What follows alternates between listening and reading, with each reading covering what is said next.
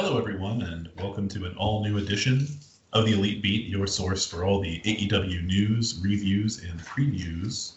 I'm Andy. Sitting right next to me at the table is Jenny. Hello. And 101 miles to our southwest is Megan. Hello. Hi, Megan. You kind of sound like you're like whispering, like this is like a late night, like after dark. AEW After Dark. We're in the morning. I know. In the morning time. Um, pardon me. So, we have things to talk about today. We have being the elite. We have dynamite. We have ratings news from last week, which seem dire on the surface, but are not so when you kind of dive into it, which we'll get into. And we've got kind of a look at where this weird schedule is heading in the next few weeks. But uh, we like to start things off the same way here every week. And this is no different. Jenny, what are we doing? It's the Elite Beat Pop of the Week. Well, this week I have what I won in my champagne bet from last week's Double or Nothing pay per view. As you remember, I won eight to six. Seven. We got Well, seven. you guys got a bonus point. I don't think that it should count for a full point. Wait, it's called a bonus point, not a bonus half point. It's true. But I got eight of the matches right. Eight out of ten. That's pretty good. Yeah. So I treated myself. Treat yourself. To a Ruinart Rosé Champagne. Such a pretty bottle. So Ruinart is actually the oldest champagnery in Champagne Yeah, region. that's true. And it is a beautiful bottle. And it's a delicious bottle. Yes. Let me open it up here. Woo! Oh, and it's aggressively bubbling out of the bottle. Thankfully, not too much. Yeah, just just a bit. I'll just dab it. Yeah. Wipe her off. Megan, what do you got for us this week in Cincinnati, Ohio? Um, I got a less fancy bottle, but one I still love, and it's a Mumm Brut Rosé because for some reason the Kroger in my area continues to have it on sale, and I love it. Ten bucks or whatever? This week it was twelve, but like still, that's a pretty decent sale. It's not on sale. I've gone in twice to my Kroger, and it is like the 19.99 amount at my Kroger. Well, it's very possible that my Kroger is like, we've had these sitting on the shelf for too long and now we have to liquidate. So I don't know if I'm getting the freshest Mumm, but it's $12 and I'm not going to turn it down. Well, So- feel free to liquidate on up to Columbus too. Uh, your delicate palate might taste the difference. I don't know, but we'll, yeah, we can, we can see about that. So, all right. Classic mom. here we go.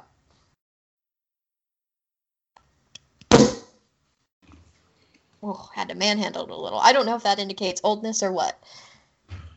Megan, you know what? Um, you know what I had at dinner last night? I had two glasses of Rhinegeist Truth, which is uh, an old favorite of yours that has been your pop of the week before. Ah, nice. And will probably be again because it is extremely hot outside. And that's when I start to get into the beer a little bit. Yeah, sure. Yeah. All right. Well, cheers, everyone. Jenny, enjoy your champagne. I'm Uh, not sharing it because I want it. Well, I've got a I've got a slurricane to drink this afternoon, so I need to I need to save my my reserves. Now, what's a slurricane, Andy? Yeah, God It's knows it's people a- don't know what it is. So a hurricane is a rum cocktail, and this is uh, West Coast rapper E-40's uh, spin on it, and uh, it's a slurricane. It's a it's very much like your uh, Skinny Girl margaritas, and it is a pre-mixed cocktail. Oh, Yeah, So you just you don't have to add anything to it. You just pour it out just and it's pour and go. Yeah. that sounds pretty dangerous because I know Skinny Girl's pretty dangerous. Well, we're gonna find out. Ooh, slurricane. Good luck with. Slurricane indeed, Megan. All right, let us speak about being the elite. Uh, episode 258, entitled "Double or Nothing 2021." Any any thoughts on the episode, Megan? Um, well, this is kind of like anytime they do after the the pay per view, it's very heavily filled with clips of the pay per view happening. Um, but I thought the highlight of non pay per view things on this one was that the belt is back and we are getting the first official BTE title belt defense since Sammy stole it like many, many months ago at this point. And um, what they do is Brandon Cutler, the current champ, challenges Ryan Nemeth, Hollywood Hunk, um, who seems to be the, the man that the wingmen put forward as their team representative.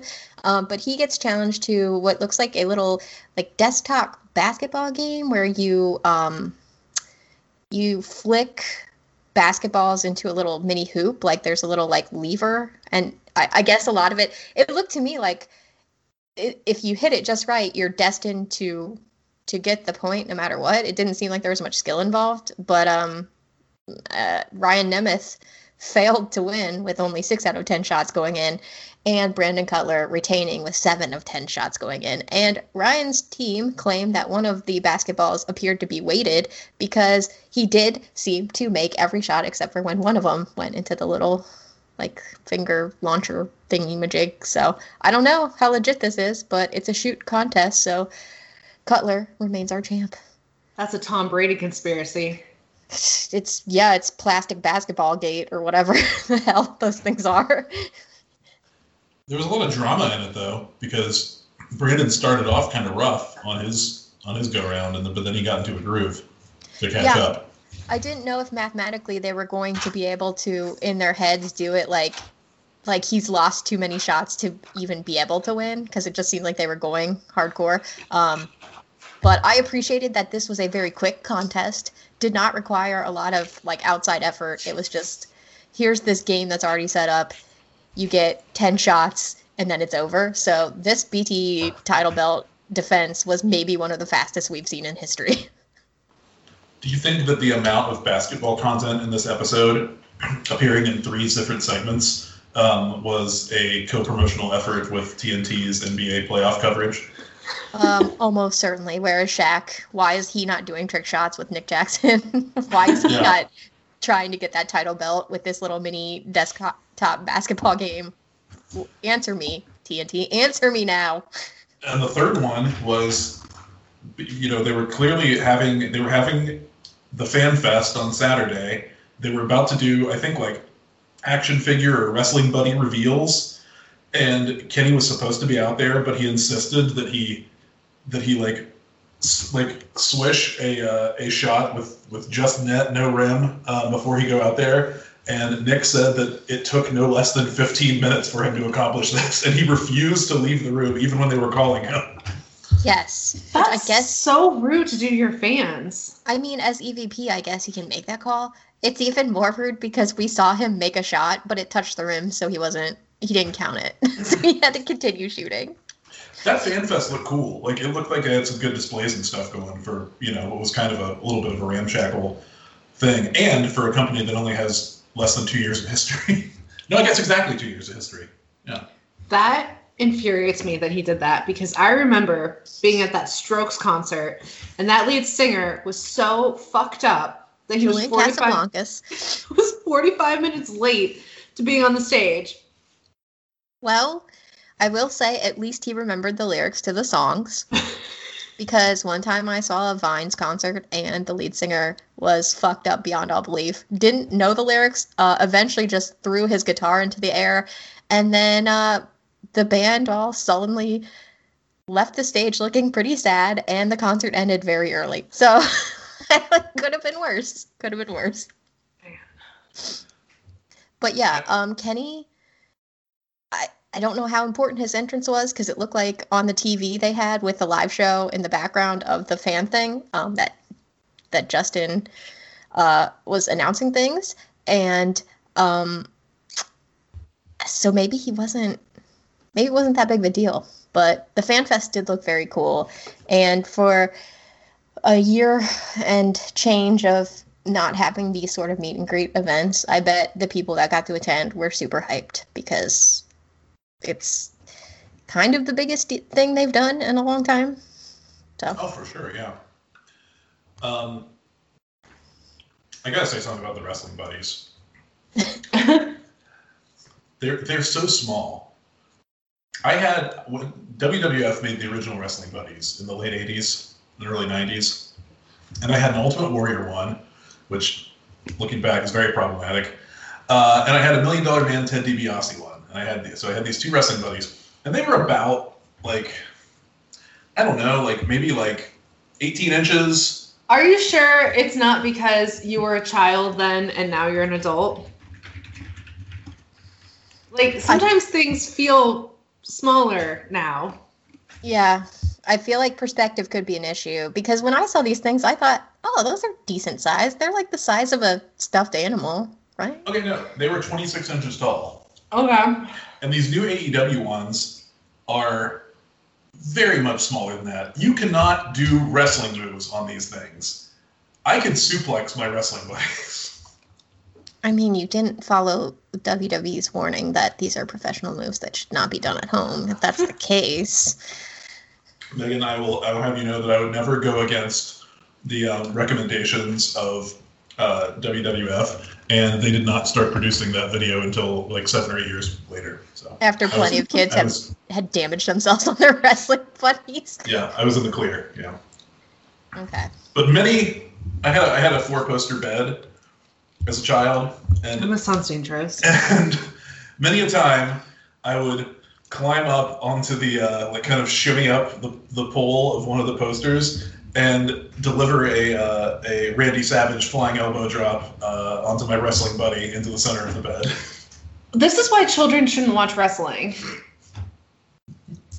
This is a wrestling podcast where we exclusively watch wrestling. So um, Jenny not- doesn't represent all of our opinions, I guess. I mean, We're not children, so that is horrifying what you just told me. I Yeah. mean, Jenny, kids find a way to be dangerous and do stupid things without TV influences. Did you never climb a tree or go in like lakes and creeks and stuff? And I don't know. I'm sure you've done something dangerous that wasn't on television to influence you. Sure. But like, I mean, Andy shimmied up his four poster bed to do wrestling moves. Sammy Guevara got on his mom's roof to do wrestling moves. see, I never did that. It's just, it's just, it sounds dangerous. Well, now Sammy Guevara is making a buttload of money and is on TV every week, so I think it works out sometimes. Why couldn't you parlay that into? Oh, I don't, think we ever, I don't think we ever would have met if I had known that path. All right, so that was being the elite. Uh, okay, go ahead, Megan. I'm sorry. I did have one more thing, and I'm I'm not sure if it's a question so much. Um, the Young Bucks, they're paying off Rick Knox. Is the implication they couldn't have beaten Moxley and Kingston on their own? Oh yeah, yeah. They did a whole setup with uh, where Rick Knox uh, picked up a, a payoff at the airport. I mean, we know that they've been paying him off for years. I mean, and that they were his employer. Yes. Yeah, they technically have to because he does work every week. Um, but I was I was a little confused by this just because their win didn't seem to be colored by uh, referee issues. So, is this setting up future things, or did I miss something in that match? Um, I don't know if you missed something in the match. I think I think maybe Jim Ross made some kind of comment, and they decided to respond to it on BT, like with that segment. Oh, okay, okay, It's kind of weird, but you know, whatever. yeah. They were clearly at the airport, clearly just setting it on a counter and then being like, "I hope nobody saw us." yeah. All right. Uh, let's talk about the ratings, the Dynamite ratings. Um, I had it here. Hold on. I'm sorry. That's okay. It's a Friday show, and you implied we're going to be disappointed by what those ratings are. So, Yeah, they're not great. Um, when your show airs at Friday at 10, I feel like you probably don't expect them to be great. Yeah, so it, it was the lowest number in history of uh, Dynamite. Wow. Uh, averaged 526,000 viewers. Ooh. Uh, so here's here's the good news. The good news is they did a point two in the demo still. Um, meanwhile, NXT on Tuesday, unopposed in its regular time slot, did a point one three in the demo. So they still destroyed NXT in the demo, even with an unfamiliar night and a two hour later time slot. What And- happened to NXT? Jeez. I mean, it's just it's just dying on the vine. Oh, that's really rough. That it's sad for them, but ugh. Yeah. Um, but yeah, so I, think I think this week's number will be up just because there'll be some more familiarity with the night now. But but uh, you know they, they need to. It'll be better next year when they're on TBS and don't have to worry about these these uh, preemptions for the playoffs. And they'll have oh. Rampage. That's already on Friday, so Oh, that's true. Yeah, yeah. It'll be interesting, like when we see what kind of level of rating that show settles in at. I wonder if that's when they ultimately make the decision on how important a show that is. Like, do you do you like really? Okay, because not to bury the lead, but this dynamite that we're going to talk about here in a second, I do feel like everything important they loaded up in the first 30 minutes. And then it was just kind of like, I don't know, just kind of spinning their wheels for the rest of the show. Because I think, because I don't have the quarter hour ratings for last week, but I'm guessing that it probably peaked at the beginning and then trailed off very quickly. So you want you, you want to probably get since you're starting at 10, you want to get your all the important stuff into your viewers' heads right away before they drop off. Yeah. If I'm looking at the rundown here, um, and just my my feelings on the main event, which I know are probably different than yours, but of all main events on Dynamites, it was um, not one of the ones I would consider the strongest. So, but we'll get to it. Yeah. Uh, and in fact, we will get to it right now uh, because uh, this is where I am going to briefly recap Dynamite. And Megan, you're going to throw in any comments you have, and Jenny uh, likewise. As Jenny actually got to watch the show this week. Yay! Always helpful on a Yes. episode where we recap a show. yep. Okay, so this is the Dynamite uh, for June 4th, 2021. Uh, we're still in Jacksonville. That will not we will not be able to say that every week for too much longer, um, as they're hitting the road next month. And they actually they actually added a date. They they are going to North Carolina in July to the Bojangles Coliseum. So I think that I think that flushes out their uh, their July schedule. I wonder if Brad Shoemaker will be there. Um, I hope so. we open with a non-title match between the Young Bucks uh, taking on the Death Triangle duo of Pac and Penta. Uh, they told us that Jon Moxley had been taken out with multiple BTE triggers, and likewise, uh, Fenix had been taken out backstage by a BTE trigger with footage that Brandon Cutler shot, but they were not going to show it on Dynamite. And I imagine we'll probably see that on Being the Elite. Is what is the way the way they kind of talked about that. Had to explain away some paternity and sick leave. Yeah, yeah. Uh, so yeah, so this this was the uh, this was the action-packed match that you would expect. I thought it was very good. Um, there was they really got me on the near fall with the Black Arrow after the Penta Driver because I just thought, oh, it's a non-title match, so they can beat the Young Bucks here. But that was not the finish, and in fact, uh, Brandon Cutler knocked Pac off the top turnbuckle with his camera uh, as Pac was going for a second Black Arrow, and Nick Jackson uh, pinned him. So Guys, I can't with these like super heel bucks.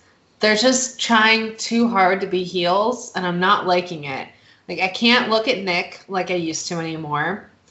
It's just that hair, that beard. I can't look at him anymore. And and they won't do any of their good moves, and we can't have the Nick Jackson hot tag. Like this is awful. They're ruining dynamite for me. Ruining it. Jen, sorry. You, you, I think you're alone on this island because I think the Young Bucks as heels are incredibly entertaining. I don't like looking at Nick Jackson, but I'm pretty sure that's the reaction he wants with his well, I know stupid hair. I know that they're getting the reaction they want, but like, they would.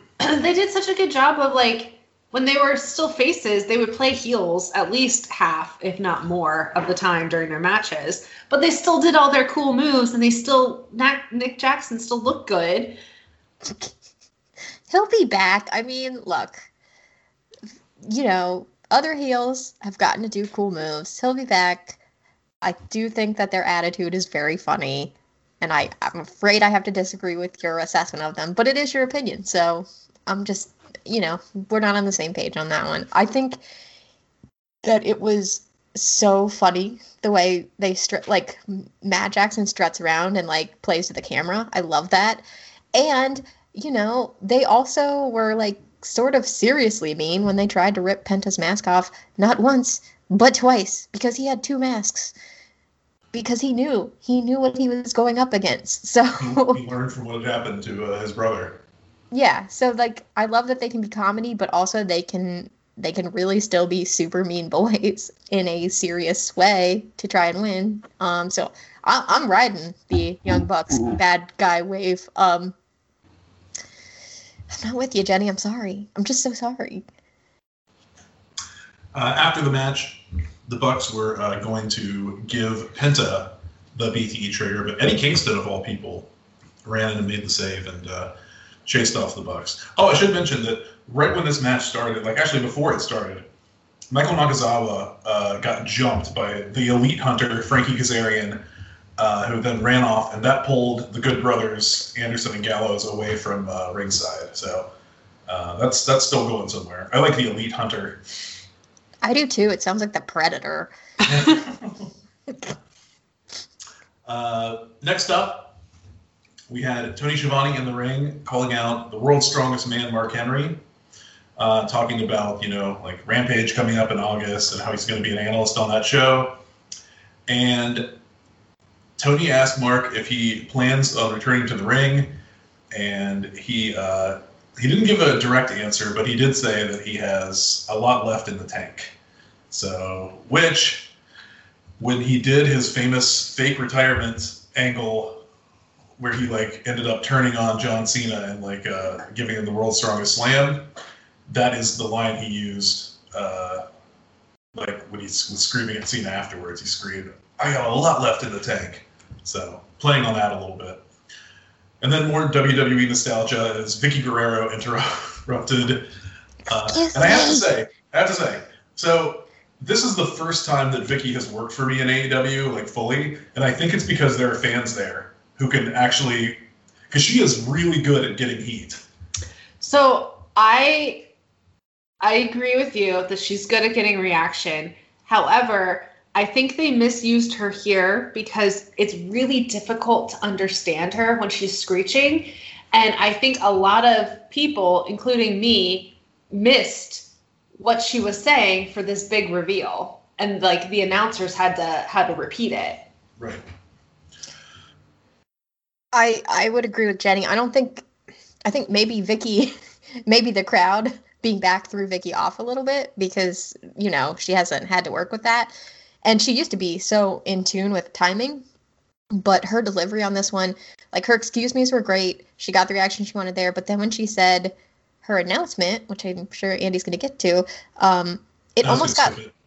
Oh, okay. Well, we'll move on. Um, but it almost got lost, kind of like in the the noise of the crowd booing the excuse me's, which is what is good. That's what she's going for. But she kind of like transitioned into the announcement a little quick, and I felt like it was a little lost. I'm like, wait, did she say what she said? And then there was a beat where the the person she announced wasn't there, and so I was like, wait, was she lying? And then it, it just the timing, it felt very awkward in a way that was like, we're a little off on this, guys. Yeah. Not that the announcement was bad or what happened was bad, but like the way it occurred, it was a little bumpy. But I think that the announcement got like a warm response, but not a hot response. And I think it was because of this weird timing. Yes, yes. What was the announcement? So the announcement was that she has brought in Andrade El Idolo. And uh, did you did you so did when she said it? Did you have any idea what she was talking about? Could you could you figure out what she said? I heard Andrade and I was like, oh, Okay. I know who Andrade is. and then people in the crowd, like they cut to the crowd, and while the sound was not, they were kind of like, people. I saw multiple shots of people just grabbing their head and be like, oh, what? and then he comes out looking fly as hell in that suit, and I Yeah. was like, Hell yeah. yep, okay, okay, we got a thing here. Did you watch the video of him suplexing his future father-in-law into the into the water? I did. You texted me that, and I was like, yeah. so touched. It's so cute.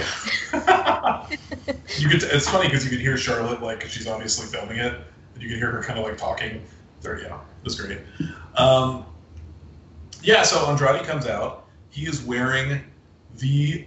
It's a hunter green. It's a hunter green, Beautiful. gorgeous suit, and he's Oh. got this fucking fly El Santo necklace on. Oh my god, he looked he looked like such a star, and he's wearing these sunglasses that are like they're like straight out of like Ric Flair in like 1986. Um, it- what an like this guy just looks like a superstar. Yeah, he was like dripping with money, which Yeah, doesn't sound like a great compliment, but it is. Like yeah. I didn't. Well, he's I got that didn't Charlotte think right. Flair money now. Oh, yeah, but he just he looked awesome. He held himself off like very well, and then he gave a very short but very like powerful. I want to say just quick promo, and I was like, yes, I'm all in. I will cheer for you. Who will you be fighting? I hope it's Cody because Yeah. he needs to be put in his place. I hope you're going to destroy Cody. I'm all in on this. I, I, I actually enjoyed him on WWE. I do hope that his partner comes with him, S- Zelina, Yeah. uh, because I loved her hurricanranas. Yeah. I my only hesitation with this is that I don't know that I like the pairing with Vickie. It would be kind of cool if Zelina came in just like and like they just kind of like kicked Vickie to the curb. Yeah. like that idea. Let's do that. Like you know, um, but uh, other than that, no, I thought this was good. I thought it was a little awkward because people couldn't understand what Vickie was saying, but he's like he's. I, I think he is going to be a really solid contributor to the roster. Yeah, I was I was happy to see him. I definitely wasn't expecting it just cuz he wasn't front of mind on the list of people that got released. I was like, "Give me some Aleister Black, please. please." And if Zelina Vega comes over, maybe he will too, but um Yeah. cuz you know, they're married, but Right. I I was like, "All right, Andrade." I I didn't get to see much of his run in NXT and then I never watched the main roster when he moved up there. So it was kind of like I know this guy's good, but I haven't seen him do much like live. I think I think when you came back to NXT, you the first takeover you saw from the you know the like the 2018 era that you started back watching with with us was him losing the title to Aleister Black, and then and then I think the next night because it was like after WrestleMania, he went up to the main roster and Yeah. saw him again. So yeah, Yeah. But like the clips of him that they showed in the video package for that match, I was like, "Oh yeah, he seems cool." so I look forward to seeing what he can do here. And again, I hope it's beat up Cody a little bit. He needs it. Yeah, yeah. Uh, speaking of, next up we've got a tag team match. Uh, it's Cody Rhodes and Shotty Lee Johnson against QT Marshall and Anthony Ogogo as the factory versus the uh, family feud continues. And uh, this time, uh, QT got his pen back on Cody uh, with Anthony Ogogo coming in and knocking Cody out with a uh, kind of a they call it a cheap shot, but I mean, I mean he, he didn't hit him with a object or anything. He just used his silver medal winning hand, and but uh, yeah. So I don't know. I, I, wasn't a lot to the match. I didn't think, but I, you know, I guess this feud just continues, and I'm not. That's another thing about this episode of Dynamite. It just seems like instead of starting a bunch of new directions, it seems like they're continuing a lot of. You know, I like that. I like that. Like the pay per view ends a bunch of feuds, and then you have new directions starting. But it seems like we're just getting a lot of continuations coming off this pay per view. Yeah, including maybe, including this factory versus family feud. and maybe they just like weren't confident with the ratings, but they also announced these matches like on the pay per view, so they could have probably tried to entice people with something more varied and new at that time instead of just being like, yeah, we'll just do. It, it feels very WWE. We'll just do the same matches we did on the pay per view, but like kind of different. You don't have to pay for these. You know. Yeah. And it just doesn't make sense what they're doing with the go go. Like, if you want him to be a star, which I think he's very well capable of being a star, Yep. um, then you let him beat Cody at the pay per view. Then you set up this, you know, feud, and then let QT, or I'm sorry, then you let Cody beat QT in this uh, tag team match. Yeah.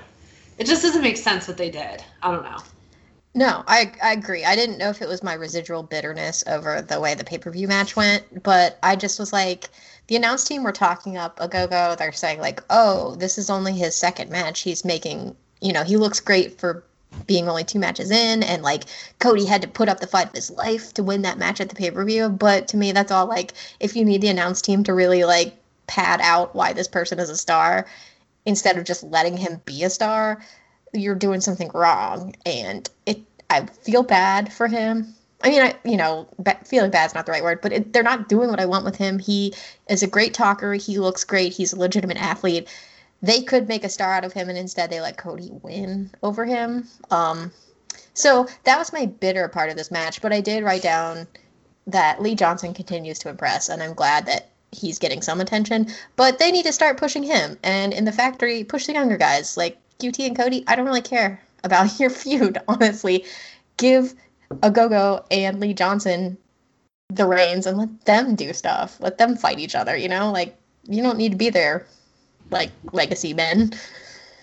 QT certainly doesn't. I mean, I get that Cody has like a purpose with the company and you bring him out for things, but I'm so over this feud, so over seeing QT on TV all the time. Like, how is QT getting so many storylines? Like over the last like two years, like it's it's too much. I mean, I like that he formed his own faction and, you know, I like that he's trying to go against Cody's family or whatever. Um, but yeah, as far as like wrestling goes, I'd rather his faction wrestle than and he be like kind of a Taz level leader. Um, but yeah. Also, the other thing is I in more bitterness over Ogogo news. Um, I thought that they didn't give a good camera angle on his cool frog splash when he broke up one of the the figure four leg lock where QT was about to tap. He just kind of came into frame out of nowhere, and I'm like, wasted, wasted camera or wasted shot. You could have showed how cool that frog splash was. Um, but yeah, sorry. This was mostly me being bitter about Ogogo. Uh, Andy, how did you feel? I thought Aaron Solo's hair looked cool. It's very blue. I do like that, and it's very like uh, it's probably the hu- partly the humidity. It's it's like puffing out a little bit because uh, it's Florida and it's like probably a thousand degrees out there, with humid levels being very high. Yeah. Uh, so let's see. After that, we have the Inner Circle coming out, and uh, We have a demo god, a Spanish god, and a regular god. That's what Santana's jacket said. Santana's apparently. jacket said regular god on it. I thought it said regulator. Oh, it may have said regulator. I could have sworn it said regular god. You just had God on the base, and you're like, there's so many gods standing here. And Ortiz's biker jacket said 5150, right? and Hager would not move his arm so that we could read his stupid vest. I think his says, um, I knew what it said. It's not, no, I don't know what the side of it says. The back of it says big, not Big big, Hurt. hurt. Did it say big hurt? It is Big, the Big Hurt. Hoss. Big Hoss. Oh, Big what Hoss. it Wow. Yes, yes. Well, the side started with R O. I think it said Um, rock something. R O C K something. Yeah. Anyway. Uh, but that's fine. They came out, gave a big celebratory promo, but they are another it's another feud that it seems like this must continue because they're not done with the pinnacle. And in fact, uh, in the in the short term, Jake Hager has challenged Wardlow to a fight in an MMA cage, which is going to happen in two weeks on Dynamite. And I'm interested to see what the fuck that means. Yeah, like are the rules gonna change? Because they've had a cage fight before. Octagon control is the only way to win. I hope that's the rule. I hope it comes down to like peop like judges points. Please have a judge's ruling. I hope so. That'd be great. Um, I think this is where I want to talk about the main event of All Out. So, presumably, Kenny Omega will be defending his title. Now, the question is Is All Out too early for him to lose the title?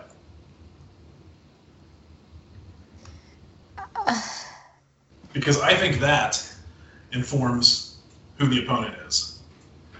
I would, right, I'm sorry. Go ahead. no. Well, I was gonna say yes, unless somehow Adam Page steps up very quickly. Well, yeah, that's what I'm thinking. Like, if he's going to lose the title, I think we've said all along that that should be when Adam Page challenges for it and wins. But I think they should take advantage of the very clear babyface momentum that Chris Jericho has right now, and do the third Omega Jericho match, but this time with the roles reversed. And you can do that. I think that'll draw on pay per view people like, you know, Jericho challenging Omega, and then Omega beats him, obviously. But I think if you want to keep this rolling, then I think that's a very viable match for the main event of All Out. Well, you gotta wonder how long they want Adam Page to hold the title, because that's gonna determine some timing. Because he announced this week that he and his wife are pregnant, so I'm assuming he would go out on paternity leave, but in about six months, or you know, four to six months, depending on how long he waited to tell people. Yeah. So it's Right around full gear. yeah. So it's like, do you only want him to have it for a few months between All Out and Full Gear, or do you wait until he's back from leave? I mean, I think you could.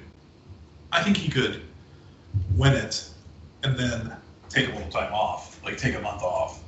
Like you do an angle where he's the champion, but he gets taken out by whoever his challenger is for when he gets back.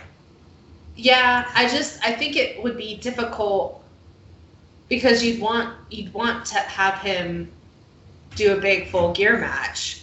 If he's the title holder, you want the title to be represented on Full Gear. Now I don't know when his wife is due, but I would think that it would probably be around Full Gear time frame. So Well, maybe that- you, maybe you give him the title at full gear when well, he what comes if he's not back. there at Full Gear? Mm, then you have to do some scrambling. Yeah. But I would think it'd be better to hope for that than to put it on him early at All Out and then take it away from him at Full Gear. And also, like, there, he and Kenny have not crossed paths recently at all. Right. No. So you'd have to like kind of really push Right. that storyline pretty hard. You can. I'm inclined to say it should, like they should just do the Jericho match at All Out. I would like that. That's like a cool new angle, especially since Jericho and the Inner Circle are so caught up with the Pinnacle. Just to have like kind of a little sideline of that for a minute, where Jericho's like, "You're getting a little too big for your britches, there, Kenny." Um, Yeah, like you could have it. You could have the kind of the climax of this pinnacle inner circle feud be Jericho finally beating MJF, and that gives him a big win to propel him up the rankings. And then you time it to where then you're kind of getting into your full gear build, and and also, I also think that it's it's you know Jericho's great, but the reality is we can tell that he has started to slow down in the last two years.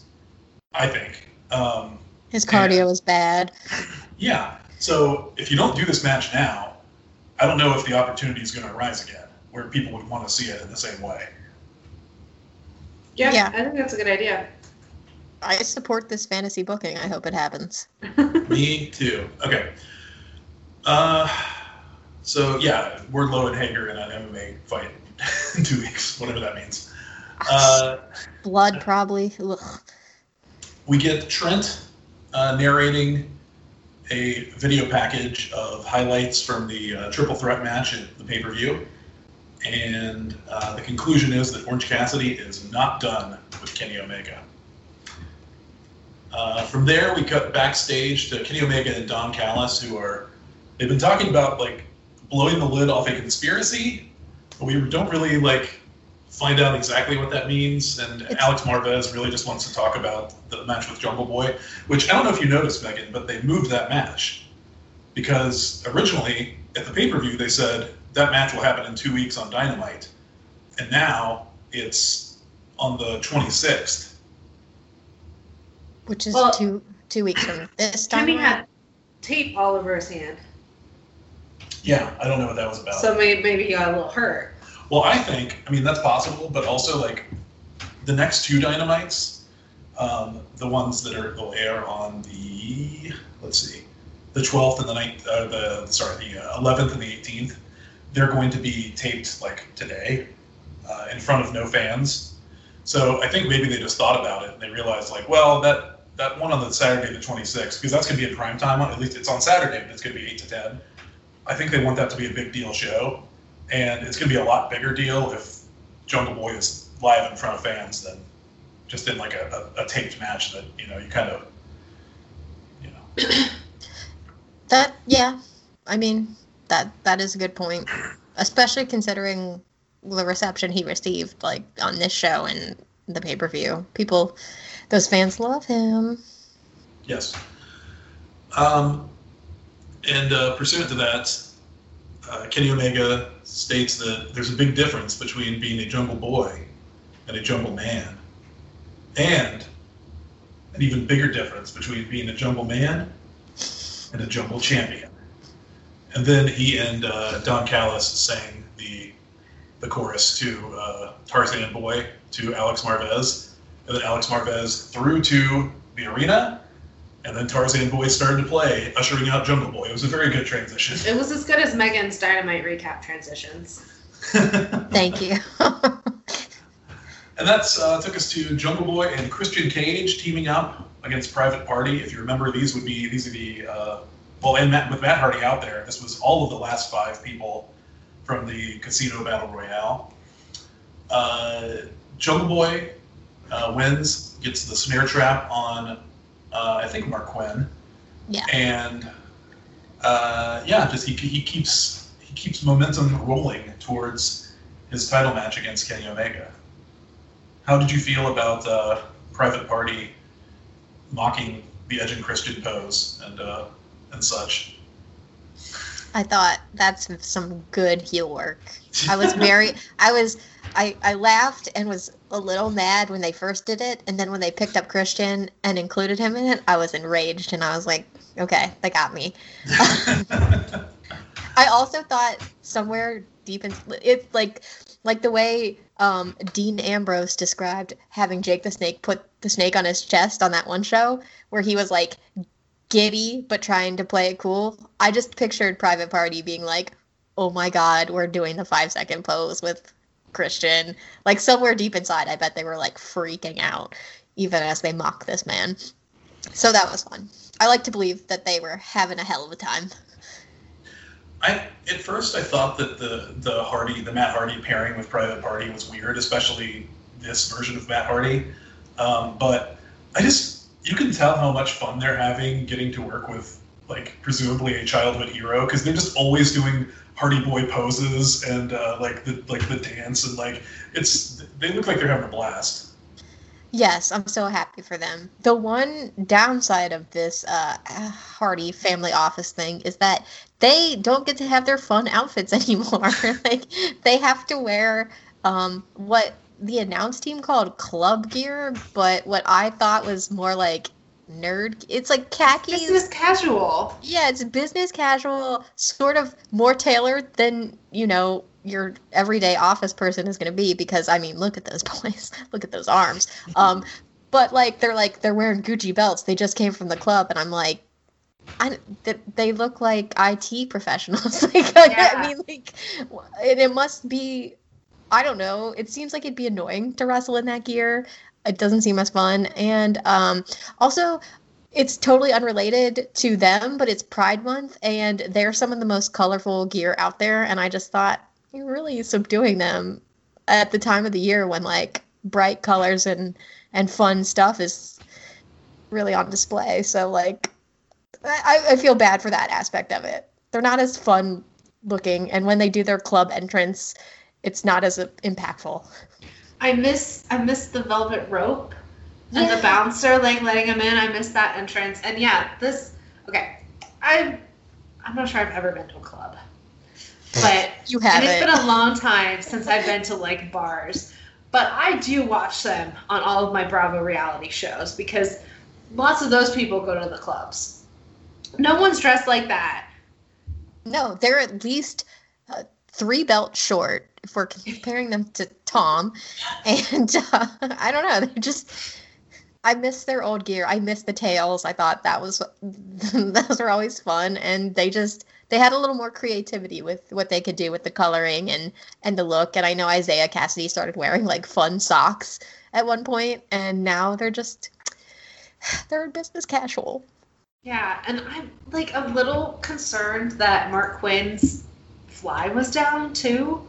Like, did anyone else like feel like maybe his fly was down? I don't know because I was just fo- like he was doing some like Magic Mike moves out there, and I'm just like, what is happening? what is going on? It was definitely I, I don't know.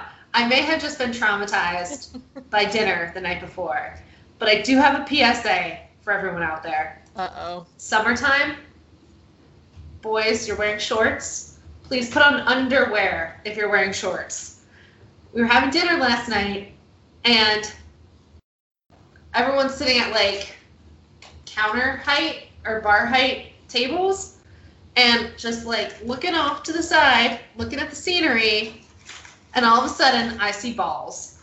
And I wasn't okay with it. And so please just everyone wear underwear if you're wearing shorts. naked balls. I You saw, saw, like- naked balls. Arrested Development, like these are balls, sir. And I was very concerned I was about to see Marq Quen's balls as well. I'm sure he would have been a good boy in wearing underwear, but I, I was concerned. I mean, for the safety of what he's doing out there, I would think he'd want to contain them. So you're probably you you're probably not going to see him. But wow, what a what a fun dinner, dinner and a oh. show. yeah. Ball Watch 2021. okay. Uh, Megan, did you listen to uh, Sandra Grey on AEW Unrestricted? Not yet, but it's on the list because I gotta know what it was like to work on Total Divas. It doesn't come up, unfortunately. um, like at least specifically in the Total Divas context, but she does. She did. Uh, you could tell she was a little bit sad that Private Party had switched to just like regular clothes because there's nothing for her to help or work on for them. Oh, I mean, I, I have to believe this won't be their permanent fit, like costuming, but I'm glad that somebody in the, else is like sad by it because I thought, well, this is kind of a petty thing to take away from this match, but it's good to know that Sandra was having fun with her gear too. Yeah, yeah. Uh, so backstage, Team Taz standing around, and Taz is really mad that Hangman Page beat Brian Cage pay per view, and he says that next week Hangman's gonna have to pick a tag team partner from the Dark Order, and he and that partner are going to fight the Machine and the Powerhouse, Cage and Hobbs. And this whole time, so like halfway through this, Ricky Starks just kind of is like, he's, he, Ricky Starks is glaring at Cage and he just walks off. And Taz kind of looks after him, but then ignores it and keeps going. But Hook, Hook is just staring a hole at Brian Cage the whole time. And after a while, Brian Cage like returns the favor. And uh, so I don't know, maybe maybe maybe that's your all-out main event. Team Taz is pissed at each other. Oh, what is going right. on? My God, yeah, it was, exci- it was so exciting. Hook's, Hook's getting closer and closer to like doing something. I feel like. When now off air, I I took a guess at who the the Joker would be, and I said Hook just because I thought that would be really fun. But realistically, when do you think this little boy is going to start wrestling? I don't know. Um, I hope soon. I have I have read some rumblings that he's pretty damn good, uh, and but they're really just you know they're just trying to make everything per you know because it's a you know big shoes to fill, uh, and uh, I appreciate their their ability to tell stories with long arcs and all that. So I, I do I get why he's been held back so far, but I I gotta say I'm a little excited for the day when Hook shows up and is like, it's time to have a full on match. I'm Yeah, here. I hope it's a. I hope, Megan. You want those arms out. Well, I want. I want a full torso out. I hope it's a shirtless match. You're going hope he full doesn't- Jenny doesn't porn. Wear a, wear a singlet like his Yeah, dad did. yeah. I'm hoping it's shirtless. Mm. If Hook wore a singlet like his father, he would look like a high school wrestler. Great. It would not be good. It would not be a good way to debut. So I hope he he goes more I'm a man.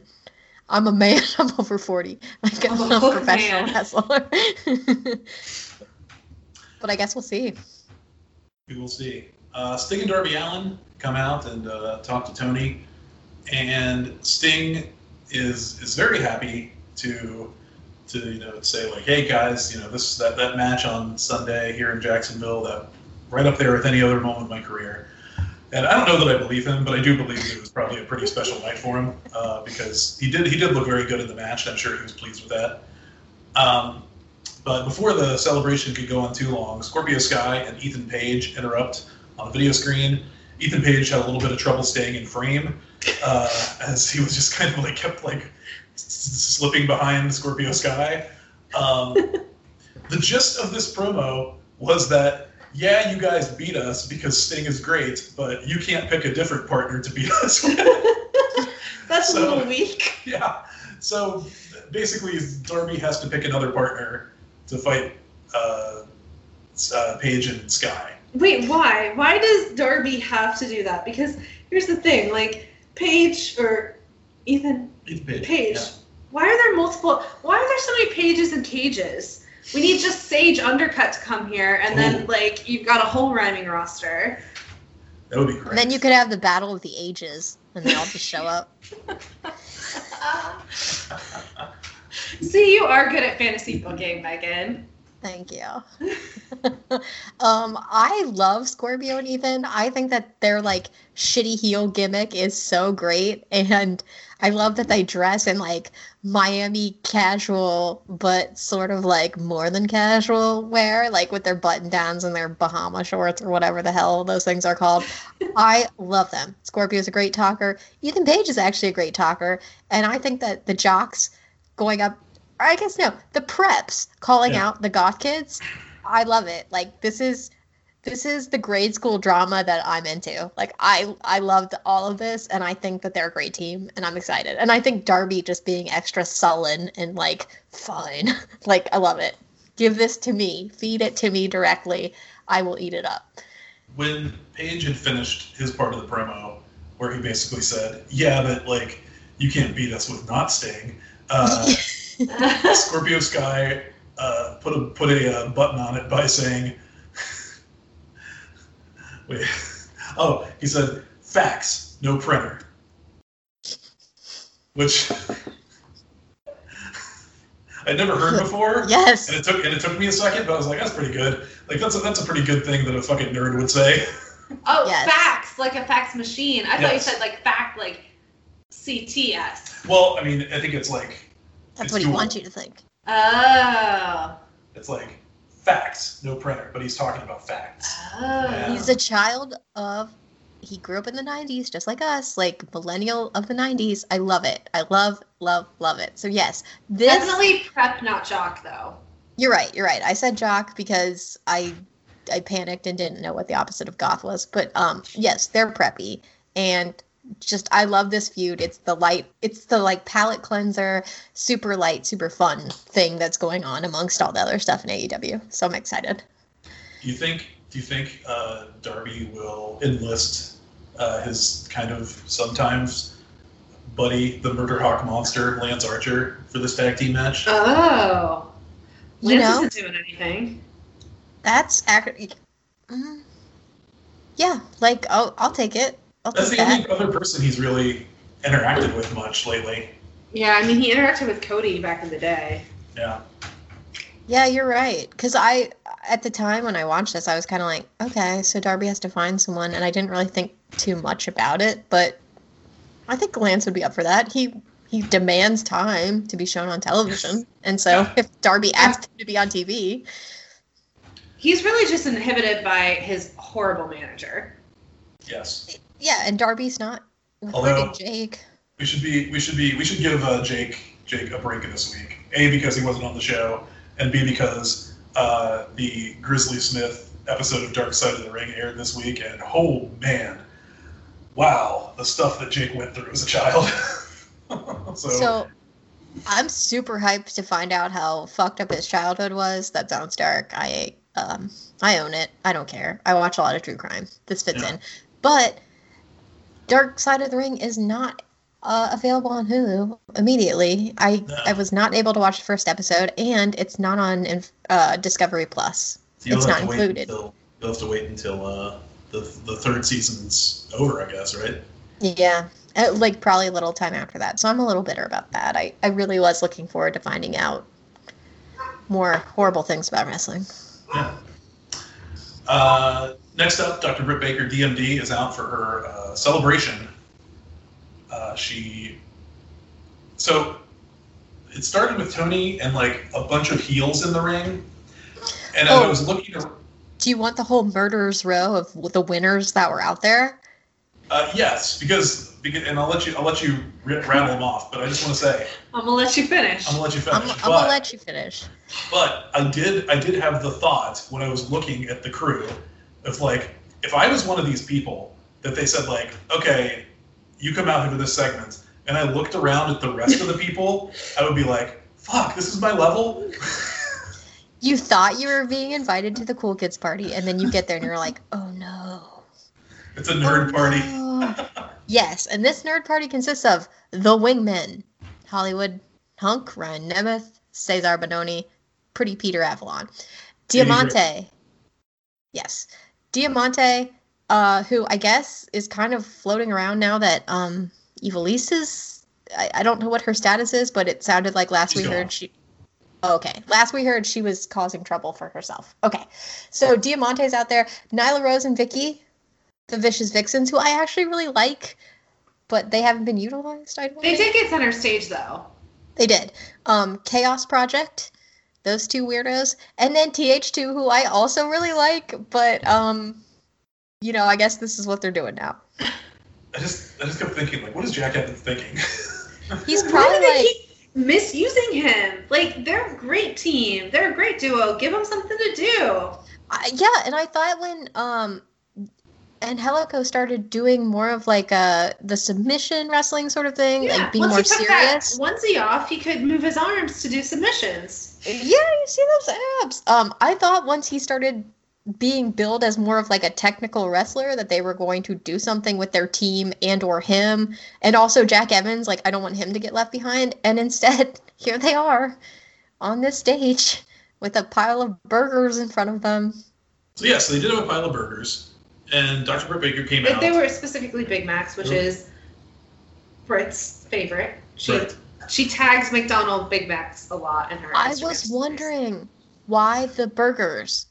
and she did legitimately receive 1500 Big Mac coupons from McDonald's as a as a like celebration of her title victory.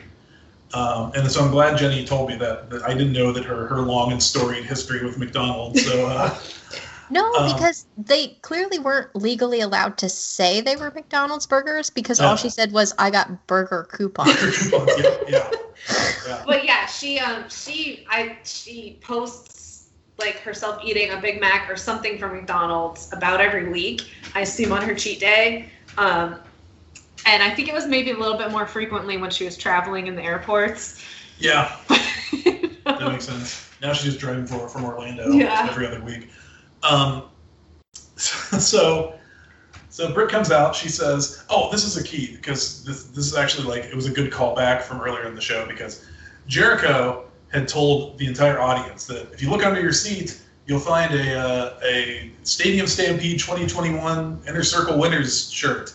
Um, which also, Megan, did you catch that Ortiz said that's a lot of T-shirts after that? Uh, the same I way he said he said it last year when they had the I- when they had the the surplus Yes. and they lost. now, do you I think was they just reused those shirts? No, this one It's in specifically 2021. said, yeah. And I was like, good for them. They they didn't learn from last year. They ordered a buttload of T-shirts, and this time they applied. So That was a good that job. a, that was a deep callback though. I loved it. Did Yeah. I? So great. So so yeah, so they so they provided a T-shirt under every under every seat, and similarly, Britt said when she when she got on the microphone, you know, to help me celebrate my, my victory, if you all look under your if you all look under your seats, they're attached to the bottom of your seats. There's burger coupon for everyone, and and then she's just like, oh, that's right, they're right here, and she like lifted up a, a, a serving platter, and they were there, and she said, because I'm the one who did all the work. And you didn't do anything, and you don't deserve anything. And I'm going to eat 1,500 Big Macs myself. Yep. If someone told me I had a coupon for a free burger and then they snatched it out of my hand, I would be pissed. Me too. Pissed. Uh, so she she asks that she says that like but two people can join her in a burger toast. It's the two people who deserve to. It's Tony and Rebel. She said Rebel. So I wonder if Reba's done. She finally like came full circle and finally Yeah. learning her name. So This is her face turn, the beginning of it. they all take a burger and they're about to they're about to chow down, and then Nyla Rose comes up from behind, flips the the tray, starts throwing burgers out to the crowd. Uh, Ew. Like, pops a bunch of balloons. Just I don't know what those balloons did to her, but I uh, like that she could use her nails. She just full on Yes. like clawed them. great. That was really great. That's tiger style. She so she had a big blotch on her leg. Is that a birthmark or is that a bruise? Did you see? Um, I don't know. I didn't see it. How high up was it? Because generally she has the the front panel that kind of hides her leg. Oh, well, maybe, maybe she's just like a big birthmark or something. But yeah, she looked like it just was a big, big kind of like blotchy thing on her leg. I just wondered. Um, yeah, so that looks to be Britt's probably her first title program against against uh, Nyla. I think that makes sense, but also this is like the well they go to every time there's a title defense. like Nyla Rose, remember that one time when she was really close to winning against Riho, and now she's the one who's always sort of perpetually on the back burner for that. And not this is not me dragging Nyla so much as like, aren't there a lot of other people in the division now who legitimately could challenge? You need to take Nyla and sort of um, jungle boy, boy her in the way where like you know she's not going to win, but you're going to make her do this. Well, she did win that one time. She had the She- she title did. for a while. She did, and I'm I'm fine if Nyla wins the title eventually. I just don't think realistically against Britt right the second the second Britt gets it that she's going to, and it's like they always go to Nyla first, and then she loses, and then they you know continue on. So like why why can't we pull up some other people? What you know? Where's my Penelope Ford Britt bigger match? She is probably supporting Kip, who I assume is still dead from when Miro threw him against some lockers. Um, but yeah, like where's Penelope? Why isn't Kris Statlander in the mix?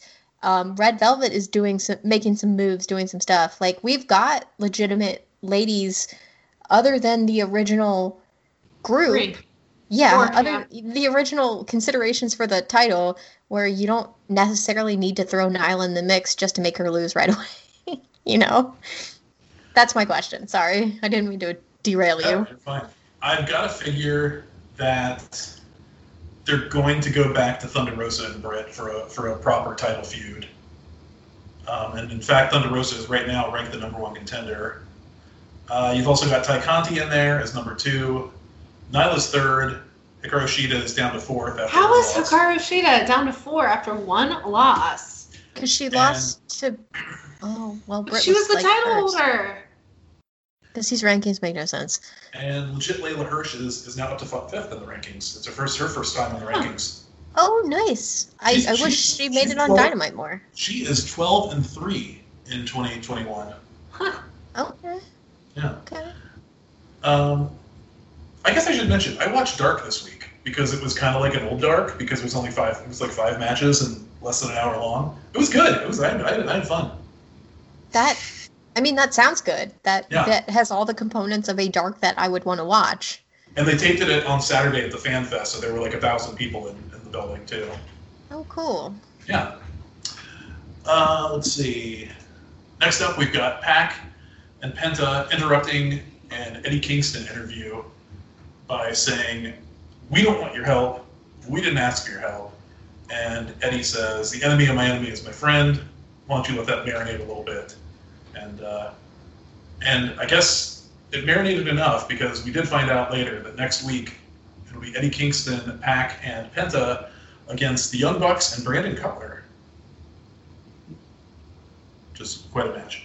Yeah. Uh, Um, I do love that they brought up the complicated history of Eddie, PAC, and Penta, which was like, thank you for reminding us. And I couldn't remember if Penta was his best friend or the one he hated. Penta was his best friend, and he didn't like Rey Fenix. Yes. Okay. Okay. uh, next up, But then he got Penta to pull off Rey Fenix's mask. Dick.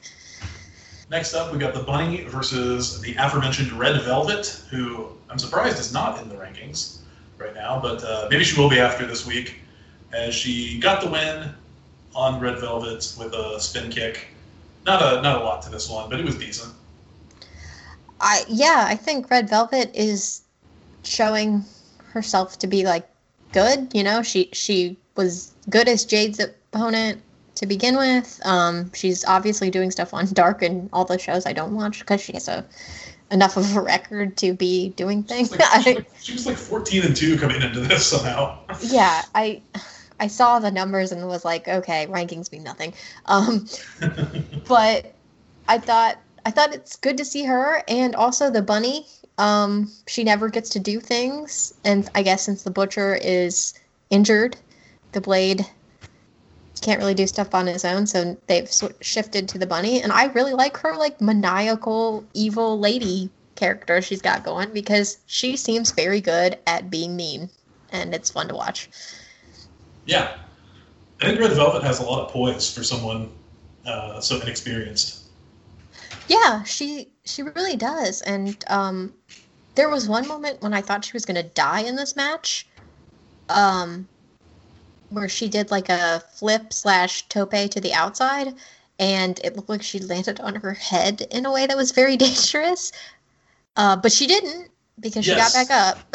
It was it was like that um, that Trish Stratus or that Lita. It was almost like that Lita Tope onto Trish Stratus from that one Raw match where she like Scorpion. Uh, it, it so it's it was, it was weird because Red Velvet the way she landed she was actually totally fine, but she she over rotated yes. but she over rotated enough that she ended up like flipping over completely and being okay. If she hadn't, if, if it had been like a degree difference, I think she might have like like broken her neck or something. Yeah, but it's it still looked very like when I watched that I was like, "Oh my god, she's she's dead." Um Yeah, but it looked out she bounced control. back up. Yeah. yeah it was very scary for like a second but she she did it um so i don't know i think red velvet is really really coming along as far as uh, an upcoming talent in AEW, and that's good because Yeah. there should be more women, just like with the men that suddenly show up on Dynamite. That Tony Khan is like, yes, I am giving these guys my nod of approval. I, I want to see more ladies coming up from the dark that I don't watch and surprising me. So I, Yeah. I was into it. Uh, next up, we had John Silver backstage, Dark Order celebrating his birthday. Negative One was even there. We I feel like we haven't seen him in a while. Um, but Silver said that uh, you know Johnny's hungry not just for cake, but uh, also for the TNT title, and he's been given an opportunity to challenge Miro, but he's still not cleared. So he is gifting his title shot to Evil Uno, who says that he will, you know, he'll do he'll do he'll do the Dark Order proud, and he'll he'll take that TNT title home. Uh, cut to Miro, and he thanks God for uh, making him so powerful, and then gives a special shout out to his wife for being hot. Thank you, God, for my power and my wife for being hot. it's like the best, best thing I've ever heard. It was amazing. It was very good, and he he basically just says that you you know like Evil Uno, you, you fight. You're gonna fight with bringing bring emotion into this fight, and I have no emotion. I have no feeling. I'm just gonna destroy you. So, I love Miro's promo so much. Yeah, he's such a monster character. It's great. It, and the the look of confusion on his face when he's like, "Why would you challenge me when you feel like you can win, but you know you can't because I'm clearly stronger and better than you?" yeah, yeah. Uh, and then finally, our main event, a bull rope match. Nick Comoroto, Mr. Freak Beast himself, taking on Dustin Rhodes. And what a fool! What a fool to challenge the master of the bull rope match. Yeah, I wrote down because there are so many. Dustin Rhodes undefeated in the Well, bull did you match. did you see in the stat? No, It, they had his record in bull rope matches on his chyron. how It's a- Dustin Rhodes career record in bull rope matches 14 and 1. Good lord. Where are there 14 bull rope matches? Like, I don't know, when like, did those so- happen? I my my thinking, I have not researched this. Maybe I should do some research, but my thinking was, okay, maybe in WWF at some point or in WCW, he did a house show program where they just did like bull rope matches around the horn and that like because I've seen I have seen a few Dustin Rhodes bull rope matches on television, but certainly not 15. So Uh, yeah, that's when they said like undefeated, undefeated in bull rope matches. I was like, well, of course. Like if you only have one or two, yeah, that's not really an impressive stat. But to hear that there have been legitimately 15. Wait, you said 14 and one? I thought he was I think- undefeated. I think it was no. It, it said if they said undefeated, then they were contradicting what the uh, the graphic said. They did because they said coming into this, Dustin Rhodes is undefeated in bull rope matches. Oh, okay. I mean, maybe they they mean AEW ones. I don't know. Yeah, I don't know, but uh, Dustin, I guess he's now 15 and one in bull rope matches because he beat Nick Comoroto, who did who did some big juice in this match, and uh, I don't know, it was it was fine, I guess. You you could kind of tell the crowd was just like tired and because it was midnight. I mean, I was going to ask your thoughts specifically because I don't think this match was for me, and I I went into it in, with a cynical mindset and kind of the attitude of like I'm not going to like this, and then all I did was fuel that fire, and so um I was snarky the whole time about how I didn't care about this and how stupid I thought it was. But like you, legitimately, a man that loves big man matches and also gimmick matches that are old school Dusty Rhodes joints, like what like do you think this was a good match and the and the crowd was tired or do you think that they had a fair non-response to what was happening because to me I was like the crowd's not into it because I think it's dumb. Yeah, I mean, I don't. I think it was probably worked fine for one of those matches, but it's like, I don't know. I don't have a lot of use for that kind of match, and I, I don't know, man. Like, it was, it was, it was like it was a, it was definitely probably like the worst main event in Dynamite history, but also, like, how many people really saw it? I have a feeling that they programmed this the show that way to to like to end to peak with like kind of not much of a peak uh, just because of the timing but yeah that's why i kind of feel like in general they kind of punted on this week for some reason Yeah, I mean, I definitely thought this is the main like I kept thinking they were going to announce something more exciting. I'm like I'm clearly missing something. And then all of a sudden this match was happening and it was like this is the main event and I thought on an on a typical episode of Dynamite, this is not the main event. This is this is not what you end with. There's no stakes and it's stupid. but you know, like then I thought maybe you're just being a dick about it. Um, I do think I felt a little bad for Nick Comoroto because this is his his big match to start Dynamite. you know, and he was not really set up to succeed. No, I, and I think he's capable of better, you know? he had the one big spot where he got to kick out of one at one of um, the first like big shot to the head with the cowbell. But then I thought like, oh, he's gonna win. But then he lost. Yeah. and Dustin like Dustin kind of like I thought I thought maybe Dustin was supposed to hog tie him to so he could pin him, but he didn't really do it. He just kind of like half-ass wrapped the rope around him and and, and pinned it that way. It just yeah, it didn't look good. Yeah. I, I was kind of just like, man, Nick Comoroto, you got Ogogo'd. The, the factory is really getting shut down in a way that's a little unfair. Yeah, I think they'll probably get their their comeback here pretty soon, but I don't know if I'm going to care by that point. I just I feel like when you have young talent coming up and Nick Comoroto looks he has such an 80s look but in a way that I think for nostalgic people he would scratch an itch, you know? Uh, to put him out there and have this be like his big first dynamite match and his big main event and this is what you give him it it just seems like you know a failure on on their part not his part Right. So that was Dynamite. Uh, next week, we're same time slot, Friday at uh, 10 o'clock. Uh, we've got a TNT Championship match with Miro versus Evil Uno. As I mentioned before, the Bucks and Brandon Cutler versus Penta, PAC, and Eddie Kingston. And Hangman Page has chosen 10 of the Dark Order to take on Brian Cage and Powerhouse Hobbs, which makes sense because 10 is, is big. Just as Anna Jay has chosen 10. That's right, yeah. What if what if Adam chose Anna Jay? No. What if she came back I mean, and it was like, fit within it would fit within the parameters. Okay, let's talk about. I saved this for last because I feel like we always have the most fun with this. This, and I hate to say it because it's about people who have just lost their jobs, but WWE uh, they did it again uh, with their record profits and and all that Ah. great stuff. Uh, they have released seven more pieces of talent. Word is that more could be to come, but this is what we have right now. And let's just talk about them. I'll just I'll name them off real quick at first. Uh, Braun Strowman, Aleister Black, Lana, Murphy, Ruby Riott, and Santana Garrett. Uh, so, Megan, Jenny, what do you think? Braun Strowman, any any any inkling that he could be all elite in a couple months? Does he seem like he would fit in in any way? Could you see it?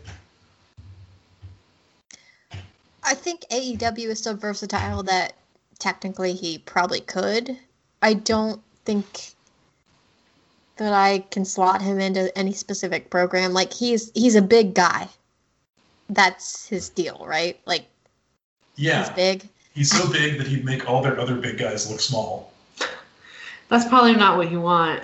Yeah, that that's not much of a seller. I and admittedly, like I don't think I've seen much of Braun Strowman outside of that match with Brock, where Brock was like settle down and then kicked him in the face or something. Yeah.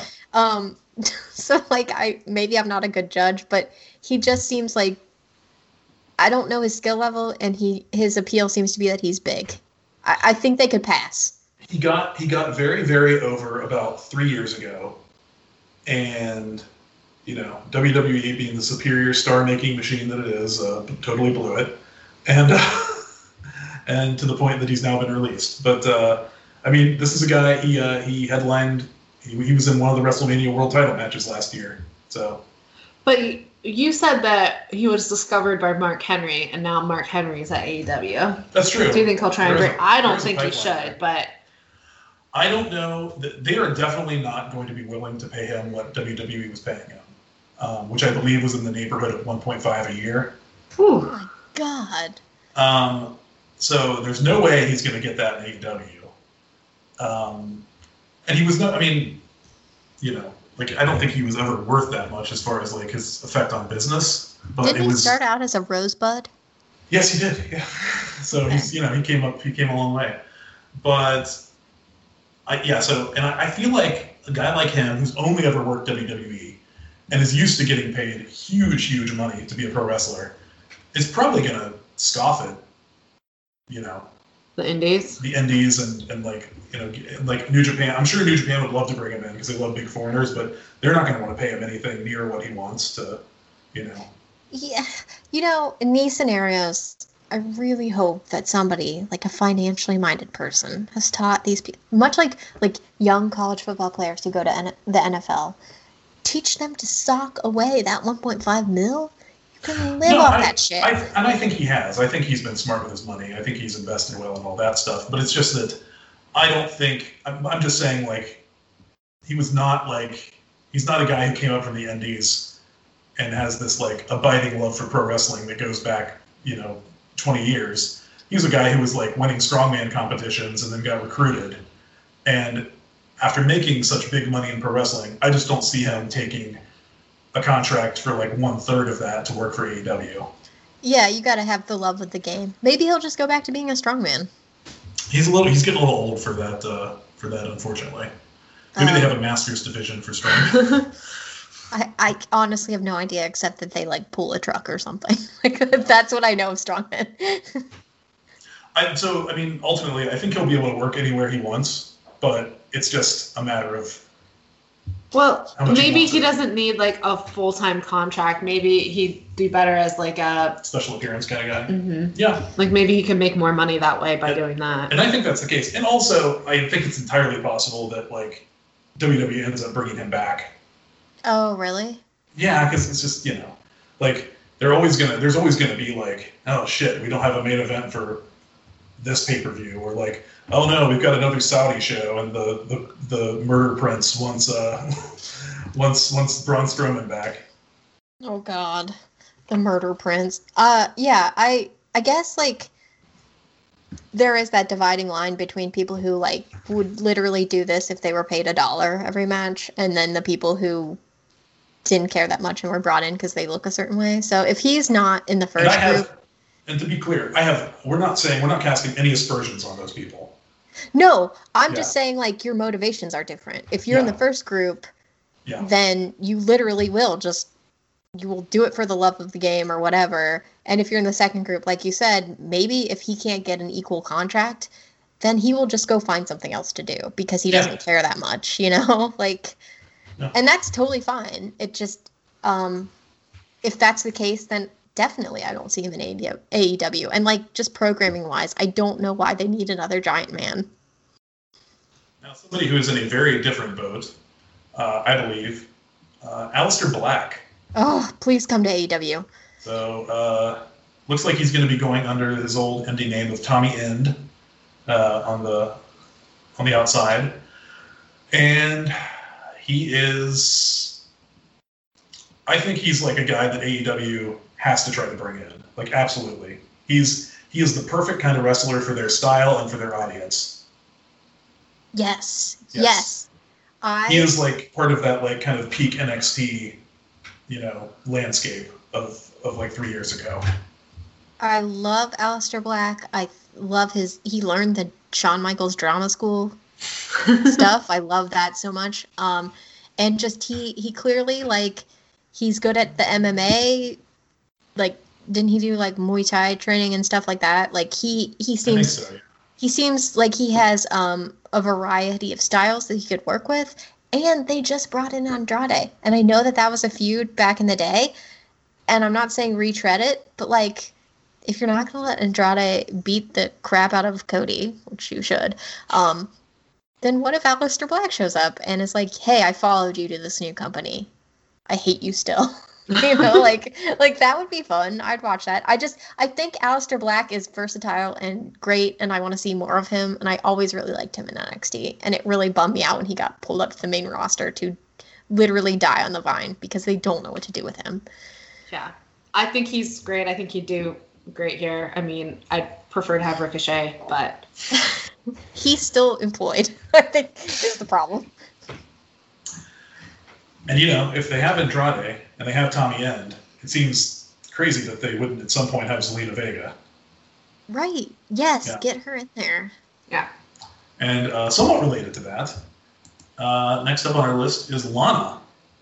I think they're gonna bring Lana in because I mean Rusev's there. I loved Lana and Rusev together. Well, Megan's gonna have some different feelings. I don't want to see Lana wrestle. To be clear, like this is like the one th- I'm always touting. Like, oh the let the the women like coaches or managers whatever do more wrestling. Like Penelope Ford, I think should be wrestling, not you know being yeah. I think Kip But Lana's the opposite. Lana was a great character worker. Like she she could emote, she could do great promos, she was funny, she was she's a great sidekick. Now, Lana as a wrestler never really I I haven't for seen you. in years, but Didn't click.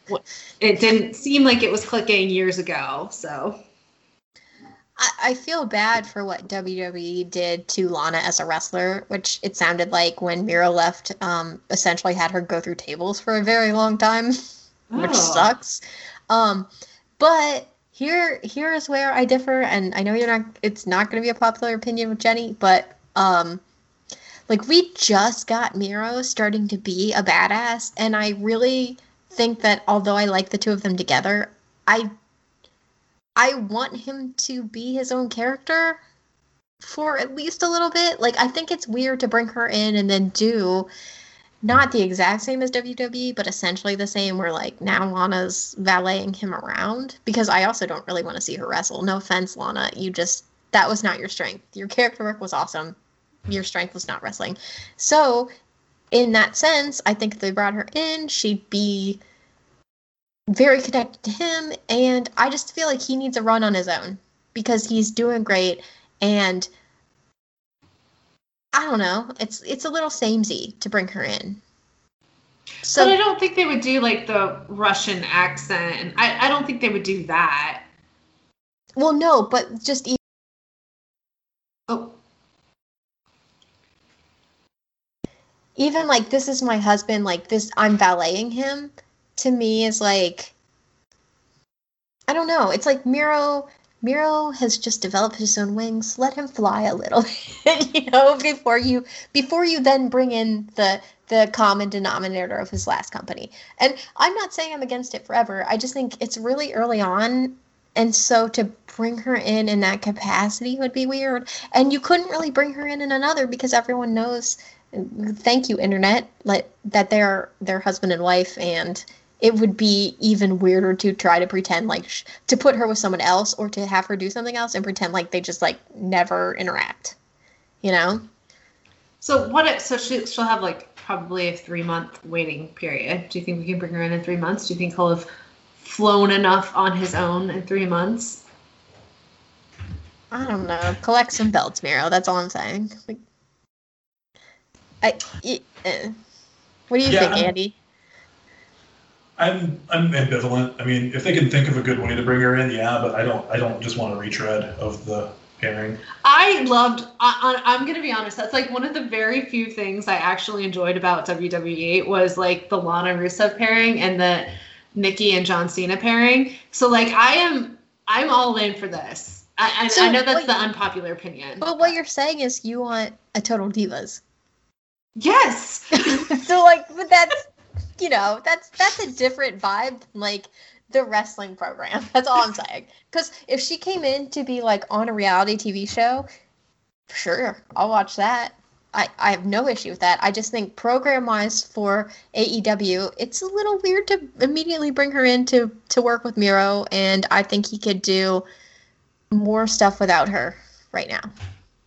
Yeah, I, and I I agree with that, but it would be three months. So like that'll be after the next pay per view. That'll be you know like I Yeah. do like what he's doing now though. I do agree with you, Megan, that he's doing a great job now. I just Yeah. I like that he's his own person in this company. And I just, you know, good or bad, I think when you bring the wife in, it, it comes with something. Or the husband, you know, either way.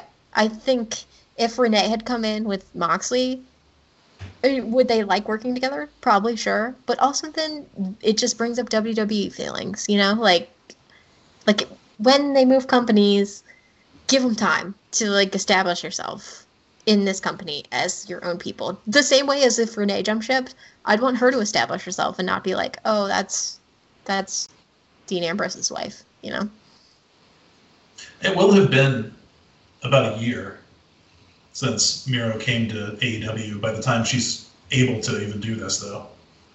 True, but he was saddled with being Kip's best man for most of that time. They could have done such. I was so excited about that, and then they just fucked that all up. Now, what do you guys think of Justin Shapiro's big pitch that the all-out match be uh, CJ and uh, Miro versus Kip and Penelope? Oh, I'm all in for that. Yeah. See, I, I was like very into that, but I also said like to do that, you don't necessarily need to sign her. She just shows up and is like, I'm Mira. you know, like uh, Mira's been coming home and talking about how much of a dick you are, and I hate you. And Penelope, you suck too. You know, like you don't need a big long storyline to make that fly. Like I don't Sure. need an arc of how they hate each other. It makes total sense to be like, I'm the wife of Miro, you're the wife of Kip. We're mad at each other. Kip, you're the husband of, you know, Penelope. Miro, you're the husband of uh, CJ. Why don't you, you know, you hate each other? That that is like the easiest to boil down without any buildup. Makes sense. It's true.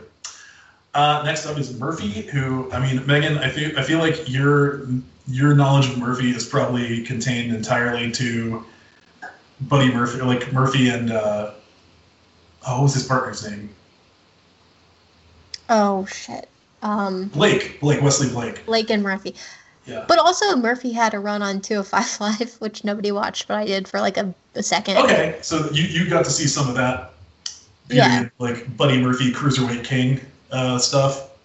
Buddy Murphy, like, holy shit, I didn't know you actually were good at it. Yeah.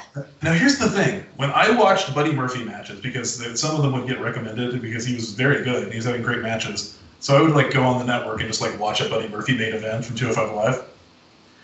He just started wrestling exactly like Kenny Omega, like including he does like a million V triggers in every match. So he's So- coming here. I don't know. I don't know. I mean, he's he's really good. He's talented, but um, I just I don't think he could. I think he'd have to find some new moves. Or he and Kenny, he could come in and Kenny could be like, it's time. One of us has to stop using the V trigger. Right. Yeah. Yeah. Yeah. I did see some. I forget. I forget who I was listening to, but somebody suggested that uh, Buddy Murphy could become like the new Nakazawa. Like, like he could be like Kenny's many me. Who like that's that's the new like Ms. Dow. yeah that's the new like mid level Oh boss God. you have to get through before you get to get a shot at Kenny. We don't need another Michael Nakazawa. We'd be I better think he'd Michael be, Nakazawa. yeah, I think he'd be like maybe a level up. And Jen, That- you have no idea who this I have is. no right? idea who this is. Okay. That would be okay with me. Um, because weirdly, he did seem talented. I never thought you really saw it in NXT, but when he got on 205 Live and did his own thing, thought he was good. So, uh, I wouldn't be against him showing up. And if they do the thing you just proposed, I would be excited about him showing up. So, I don't know. Give me a mini Kenny or a battle that eventually ends to a battle to the death of like who gets to use the V trigger moving forward. Uh, next on the list, Ruby Riott. I am pro her showing up. This women's division needs all the talent it can get. She's talented. Bring her in. Yes, the former uh, Heidi Lovelace of the Indies. Uh, I think, judging by the outpouring of love that I saw for her on social media after her release, I have a feeling that she would be a good influence on any locker room. Good. That makes me feel good that she's a good person. Um, part of me is like they probably cut her because she doesn't look like Vince likes. Uh, because beyond that, I thought she and um, her Riot Girls were doing. I thought they were like a fairly prominent group on on the main shows. So my issue was that I couldn't tell that group apart from the other group that was exactly like them. The Paige Group. Yeah, Yeah. that was, I, I that it was so con- I, I don't know why they did that to themselves. Paige was Paige's group was her, Sonya, and Mandy, right? Yes. Okay. Yeah. Yeah. Yeah. Well, now now So far who as was in Ruby Riott's group? uh, Liv Morgan and um, uh, Sarah Logan. Okay, I, I And just Liv think they should Morgan have and. Mandy look almost exactly alike. Yeah, yeah. Well, and I think Ruby Riott and Paige both had like the goth kind of look going. If yeah, I'm remembering it was, a, it was a goth, a blonde, and then an other. So, but I also thought that both those groups were featured fairly heavily to the point where, like, it kind of surprised me she got released. Yeah, I, I mean, I don't know. No surprises, no releases surprise me anymore because I don't know what the hell they're doing. But um, uh, I, I- think like it would have to be like somebody the level of a Randy Orton to get released that I'd be like, what? But any- anything Yeah. short of that is like, okay, yeah, well, I guess they're cleaning house again for whatever reason. You're right. They have so many people under contract. It just still so sometimes when those mid card mid to high cards, I'm like surprised. But you're right. I guess a true surprise would be, oops, Ra- Randy Orton no longer works here. You know. Like, Yeah, yeah. And uh, so yeah, I hope they bring her in. Uh, and the final name, Santana Garrett. Um, are either of you familiar with her? Mm-mm. No idea. So she made a couple of appearances on NXT TV. I think she was in one of the Mae Young Classics. She was weird. She was she had a name on the Indies before signing with WWE, and they barely ever used her on NXT TV because I think the idea was she was always just like, oh, she's like a project for for the main roster. So we're we're just gonna like wait until we have a spot for her. Which is actually like weirdly like that's the same thing they did with Braun Strowman. He never really appeared on NXT TV much as himself outside of the Rosebud. Um, he was just like training in the performance center until they were ready to bring him up. Uh, and so she got put on the list for moving up to TV eminently. And she was on it for a few weeks apparently and didn't get used and then got cut. Which is the identical thing that happened to Vanessa Borne last month when she got cut. That's so weird. Well, Vanessa Borne like actually had storylines and did stuff in NXT. No, she. did. I'm just saying that she was on that like she was on the, the move she was up. moved to the she was like in the batter's box basically or the uh the um not the batter's box the the dugouts. They were like waiting to, you know, waiting to move up. Oh, okay. Yeah, I, I mean, I've know. heard, I've heard her name. I just, I don't think I've ever seen her do anything. So I don't. Is she good? Because again, like at this Her- point, the women's division can always use more talent. Her So reputation her reputation is of being good. I, I can't say that I've seen enough of her to have a really good idea of that, but I guess we'll see. We'll see what I'm, I'm sure she'll pop up on like I think she did like Shimmer and stuff before, and she'll probably do Shimmer and stuff again. So okay, well, Yeah. I, I, if she's good and she's not a jerk, I would say yeah, bring her in. The women's division uh, is much more, I think, open to new talent than the men's. With the men's, I feel like they've got a lot of storylines and stuff going on, and you have to find a way to slot that person in. But with the women's, let's just build up that roster. Like, get more people in, get more challengers to the belt. Let's get more people you can put on Dynamite. Agreed. Yeah.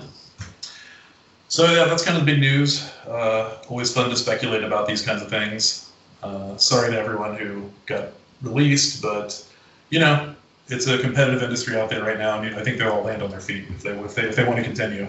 So, Yeah, it sounds stupid, but there's never been a better time to be fired from WWE. I think.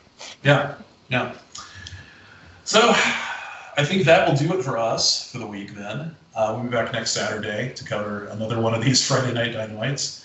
Hopefully, it'll have uh, I don't know, maybe structured a little better. Like we'll Maybe see. they'll have a direction they want to go in. Yeah, that'd be nice. Yeah, just just like something. Yeah, but anyway, yeah, this was not the best week for Dynamite for sure. But uh, we'll talk about that next week. And until then, for Megan and for Jenny, I'm Andy, and thanks for listening to the Elite Beat. E, leap, E, leap, B.